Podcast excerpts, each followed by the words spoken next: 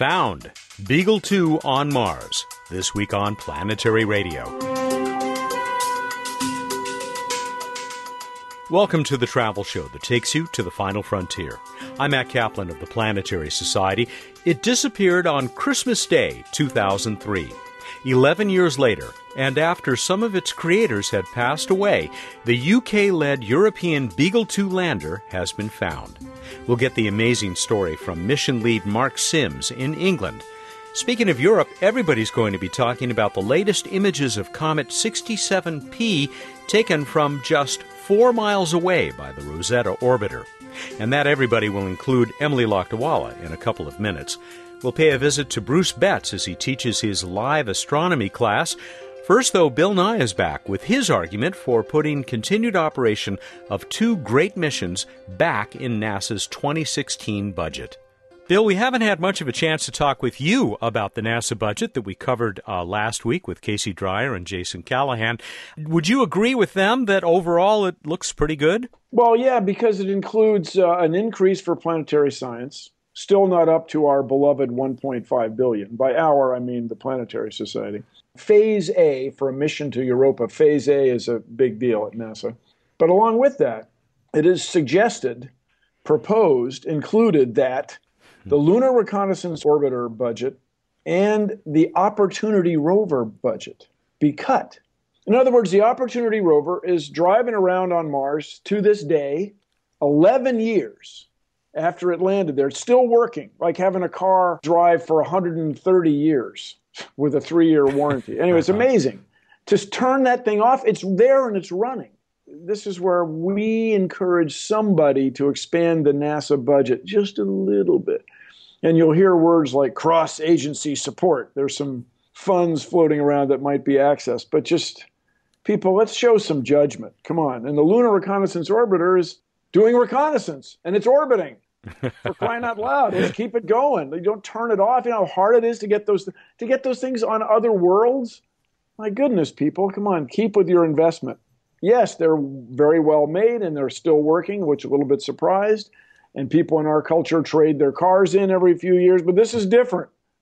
These are spacecraft orbiting other worlds. So let's expand the budget just a little. And this is something I think uh, we'll continue to talk about now and then on the show and elsewhere at planetary.org. Thanks, Bill. Thank you, Matt. He is the CEO of the Planetary Society, back with us in his regular slot to talk about uh, whatever he wants to talk about. Bill Nye, the science guy. Emily, just because we can't ignore it, I bet you'd like to say something about that uh, latest flyby by Rosetta. Yeah, it was pretty cool because they had to back up to quite a distance away from the comet to get ready for this close six kilometer flyby. So, first, they took these amazing pictures of a much more active comet than the last time they were out so far, with these huge sprays of, of vents just going off in every direction, which were really dramatic to see before the weekend. And then this morning, we get up and we see these absolutely incredible photos of layers and layers and boulders and outflows and all kinds of crazy features on the surface of the comet from the super close-up images. And the images are only going to get better because we're only looking at the NavCam photos. The OSIRIS science camera pictures will be so much sharper. It's going to be awesome. Uh, the resolution was so good on these images that I was imagining myself down on the surface and trying to gauge the scale of things, and it's the next best thing to being there. Absolutely. We are talking about experience on a human scale here. You couldn't see a person in the photo, but you could see, you know, an airplane in the photo, and you can really imagine yourself flying down these canyons. You also wrote about Cassini back in the ring plane. Yeah, I'm so excited about this. You know, I like photos of Saturn among its tilted rings as much as any other space fan. But what I really love most about the Cassini mission is the repeated flybys of these icy moons. Each one of them has its own unique personality. Cassini can only do that when it's orbiting in the same plane that the rings and all the moons orbit, because otherwise it just doesn't fly by the moons often enough. So it, it kicked off a new equatorial orbital season with a flyby of Rhea, got two beautiful mosaics showing its cratered surface in lovely detail, and seeing into some areas near its North Pole that Cassini has not been able to see before because spring has only recently come to the North Pole and sunlit those areas for the first time. So we're still filling in gaps on the maps. It's really exciting to see this moon again, and it's also somewhat bittersweet because this is Cassini's very last close flyby of Rhea. Hmm. It's all on the blog, her blog, Emily's blog at planetary.org. Thanks, Emily. Thank you, Matt. Our senior editor, the planetary evangelist, and a contributing editor to Sky and Telescope magazine. We're going to talk now about the discovery of Beagle 2 down on the surface of Mars. Stay with us.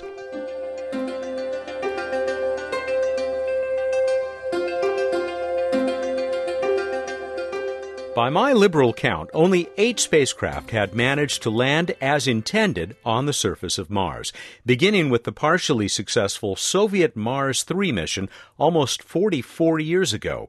Make that nine spacecraft because Beagle 2 has been found. In what is an amazing, though poignant achievement, the little Mars lander was discovered intact last month. It is exactly where it is supposed to be, near the Martian equator. The discovery came too late for several of the mission's leaders, but Mark Sims is still here to celebrate. Mark is a professor in astrobiology and spacecraft instrumentation at the University of Leicester in the United Kingdom. He was part of the Beagle 2 effort from the start and led the investigation that followed its loss. He spoke to me a few days ago from his university office. Mark, thank you very much for joining us here on Planetary Radio. Pleasure to talk to you. Tell us what we now know about the fate of Beagle 2. Well, we know some of the fate of Beagle 2. Um, images from Mars Reconnaissance Orbiter HiRISE camera have shown what, what appears to be Beagle 2 on the surface of Mars. If it's not Beagle 2, it's the most peculiar piece of Martian geology ever seen. in that we see low-lying object, highly reflective, with the shape of Beagle 2 but not the full shape of Beagle 2, in that uh, the image suggests that only partial deployment happened after landing, and that would explain why we never heard from Beagle 2 after the 19th of December 2003 when it was ejected from Mars Express because Beagle 2 had to fully open up all its solar panels to expose its radio antenna, which would then transmit the I'm on Mars signal back to Earth and enable us to start science operations. Who can we thank for finding this uh, this ultimate needle in a haystack? We can thank a chap called Michael Croon, who was previously part of the ESA Mars Express operations team, who, like many other individuals, has actually sort of spent his spare time looking through images of Mars looking for Beagle 2. Members of the Beagle 2 team have done this as well. Michael came across two images which, when he flicked between them, showed a visible change. And it's fair to say that when Michael looked through the images individually, he was not at all convinced he'd found anything. And in late last year, 2014, November, we started to pick up via the HiRISE team the fact that uh, Michael may have found something which was highly intriguing. And then, with help from Tim Parker at JPL, who processed those images, became clear we were looking at something which had all the right characteristics to be Beagle 2, almost the right shape, almost exactly the right size, and in the right position to be the lander and some other bits arrayed around it, right? Which also help to indicate that this was, in, in fact, your spacecraft. That's right. Yeah, you would expect very close by, within a few hundred meters, the parachute, the rear cover, and its pilot chute. Ideally, you'd like, obviously like to see the airbags which cushion Beagle 2's uh, landing. There's certainly evidence of the parachute. Uh, there's better evidence of the rear cover and its attached pilot chute because if you flip between the two original images, you actually see something apparently move in that area on Mars, and the only thing we can think of is the pilot chute, which was anchored to the rear cover, is actually moving around in the Martian winds, producing mm. this apparent shift in the position of a target object. Wow, that that it makes this even more dramatic. Isn't there at least a touch of triumph in this, knowing that your spacecraft made it to the surface? There was a touch of triumph, yes, in that they sort of vindicated the engineering of the entry, descent, and landing system. Though it's fair to say that we always realised Beagle 2 was a risk because it was all single string. We didn't have the mass, the volume to actually put redundancy in any of the systems. So it's vindication that that worked. It's vindication that the calculations for entering descent were correct. That Beagle 2 was ejected at the right angle off Mars Express, etc. It's also intense frustration because we got amazingly close. As uh, Rob Manning of JPL said, we we managed 99.9, perhaps 99% of the way there. In the, only at the last moment did we have a problem which would have stopped Beagle 2 transmitting from the surface of Mars. Yeah, it is uh, still a pretty exclusive club of uh, those teams that have managed to achieve a, a, soft landing on the red planet. I, I still have to find it heartbreaking, as as you obviously do, that such an amazingly inexpensive yet also amazingly innovative mission came so close to returning data. Are there lessons in the Beagle 2 in the spacecraft and, and how you all accomplish this that really the everybody else who wants to explore Mars and perhaps elsewhere in the solar system that we uh, should be learning? There are and there aren't. I mean, Beagle 2 was a very unusual project in that there was an opportunity with Mars Express. At that time, a single opportunity for Europe to go to Mars, single opportunity to land, and we took this highly innovative approach. Now, it's very fair to say that we learned a lot, lot of lessons doing it, and we wouldn't design a, a lander the way we design Beagle 2 now. We probably wouldn't even build it under the extreme time constraints and financial constraints and schedule constraints and integration constraints that we had. So yes, it was a project of its time. It was a amazing project to be part of. It was a fantastic training activity for everybody everybody learned how to potentially build a Mars lander, which is being now applied in other missions like ESA's ExoMars rover, etc. But you wouldn't do it the same way again, and you certainly couldn't do it for the cost because Beagle 2 at the time was such a unique opportunity. A lot of the effort was given it nominal cost rather than cost with profit, if you like, from the various companies because it's advertising you can't buy essentially and an indication of, of how inspiring an attempt like this is that, that that so many people worked on this for so little money. I mean, wasn't the total budget about 66 million pounds or maybe 100 million dollars? Yeah, well, nobody actually knows the total cost in actual fact because some of the work was done at cost, some was done for free, but estimates probably the best estimate is about 48 million pounds hmm. to 50 million pounds, but I don't think we'll ever know the ulti- ultimate cost because, you know, as I say, some parts were given for free, etc. So maybe the total cost is much more than that. Maybe it's 60 to 80 million. It was innovative. It was inspiring. It was inspiring not just to the people working on it, but the people in the UK and Europe who wanted to land on Mars and explore Mars. And it, if you like, it changed whole people's careers, inspired people young people to go into space. And from that point of view, Beagle 2 was a success, as well as the training aspects. And it was also, as we know now, success in that it, it made it down to the surface.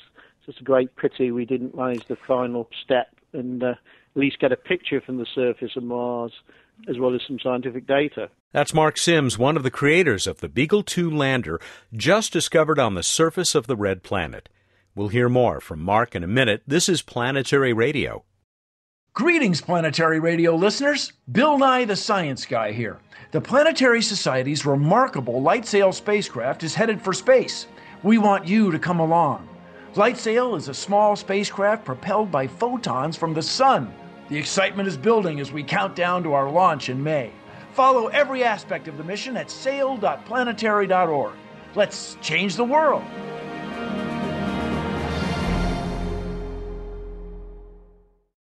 Random Space Fact! Nothing new about that for you, Planetary Radio fans, right? Wrong. Random Space Fact is now a video series too. And it's brilliant, isn't it, Matt? I hate to say it, folks, but it really is, and hilarious. See, Matt would never lie to you, would he? I really wouldn't. A new Random Space Fact video is released each Friday at youtube.com slash planetary society. You can subscribe to join our growing community and y'all never miss a fact. Can I go back to my radio now? Welcome back to Planetary Radio. I'm Matt Kaplan. You've got to see the orbital image of the tiny Beagle 2 lander sitting on the surface of Mars. We've got it on this week's show page at planetary.org/radio. As the University of Leicester's Mark Sims told us before the break, it's hard to believe it could be anything else. We'll go back to Mark in a minute. First, though, a bit of trivia. Why did they call it Beagle 2? Was there a Beagle 1? Yes, but you have to look back to the 19th century to find it. The Beagle was the British ship that carried Charles Darwin across the world, allowing him to make the observations that would lead to the origin of species, his masterwork that would change all of biology. The optimistic hope for Beagle 2 was that it would also contribute to a world changing discovery, the discovery of life, or signs of past life, or just the right conditions for life somewhere other than Earth. The spacecraft's tiny body contained tools that were designed to do the job. Perhaps the spacecraft will never uh, go there in this configuration again, but still, uh, you talk about how innovative it was. Talk about some of the instruments on Beagle 2, which are just fascinating. Yes, uh, Beagle 2 was a very compact lander in that we were trying to do a lot of science in a very, very small volume. And consequently, what we what we were aiming to do was look for organics in the surface, look at the geochemistry, do the first attempt at in situ radiometric dating. So it hold a whole suite of instruments. Its main instrument was a gas analysis package provided from the Open University by Ian Wright and Colin Pillinger. Essentially, was a mass spectrometer based package which would have burnt carbon contained in the rocks into CO2 and measured that with a mass spectrometer. Also been able to detect argon, which would have enabled it to do in situ radiometric dating, along with information on the potassium content of the rock, so it's argon potassium uh, dating, from the X ray spectrometer, which was part of the uh, so called PAW assembly, Yes, a pun was intended in terms of beagles and dogs. Um, the PAW, PAW assembly had a number of instruments on board. It had two stereo cameras. It had a corer grinder to extract a small core from a rock. It had a Mossbauer spectrometer, had the X-ray spectrometer, and also had a microscope. And then buried underneath the PAW uh, was the mole, which is a device for penetrating the ground and obtaining a subsurface sample and that technology is now being used on the InSight mission in 2016 for uh, to measure the heat flow in the upper layers of Mars Mars's surface. It was highly innovative. It had to be small. The real problem with Beagle 2 is that the constraints of Mars Express meant we had zero redundancy. You wouldn't do it the same way again. All sorts of lessons were learned. People can ask the question, why was the radio antenna on the inside of the solar panels? The answer is that was the only place we could put it, given the constraints, massive volume we were under. We wouldn't mm. want to have put it there, but that was where it fitted. So some of the design, if you like, was suboptimum in terms of the requirements, both in terms of operation and perhaps in terms of science. You and so many others who were involved with uh, this mission uh, certainly haven't ended your work. Do you continue to develop techniques for discovering life on Mars and, and elsewhere, perhaps around the solar system?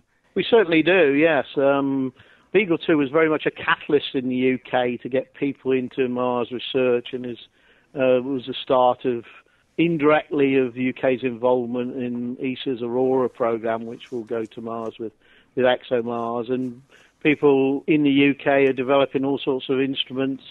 Some of the seismometers for InSight in 2016. Uh, things like the Raman spectrometer, which will fly on ExoMars looking for mineralogy and also carbon-containing compounds. Cameras for ExoMars. It was a start of a whole process which spawned a whole series of developments, and there are there have been developments we've done in terms of looking for organics on Mars using very novel techniques like immunoassay, essentially using biology, if you like, to detect biology. And hopefully some of those uh, perhaps future techniques will fly in the fly in the distant future and perhaps on a future mission if funding allows.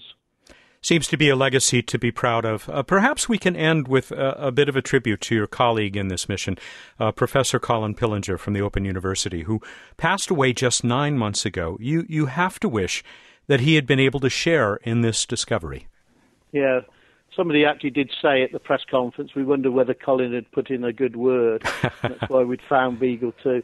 Colin was very much the driving force behind a Beagle 2. He was not, as we say, perhaps uncontroversial. Uh, he made some perhaps controversial comments in order to get Beagle 2 done. He made it happen. It was his project, both as project lead and project project scientist.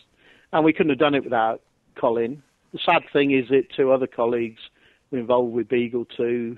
My immediate boss, Professor George Fraser, who was principal investigator on the X-ray spectrometer here at the University of Leicester, and Professor Dave Barnes, who was at Aberystwyth University in Wales, who planned all the robotics for Beagle 2, also sadly died last year. So it's, uh, sort of three people who were intimately involved with Beagle 2 will actually never know that we came so close to success, which I find uh, very sad. Mark, I'm glad that you are still here to continue the work. Again, thank you for joining us on Planetary Radio. And uh, congratulations on this discovery and also having been part of a team that achieved the soft landing of, uh, of a truly amazing spacecraft on Mars. Thank you very much. Mark Sims is professor in astrobiology and spacecraft instrumentation at the University of Leicester in the United Kingdom. He served as the Beagle 2 mission manager and helped lead the ambitious and innovative effort right from the start. He also led the internal inquiry into Beagle 2 following its failure to communicate following its release from Mars Express. He continues, as you heard, to develop ideas for life detection on Mars and elsewhere in the solar system. Up next, we'll visit with Bruce Betts. It'll be this week's edition of What's Up.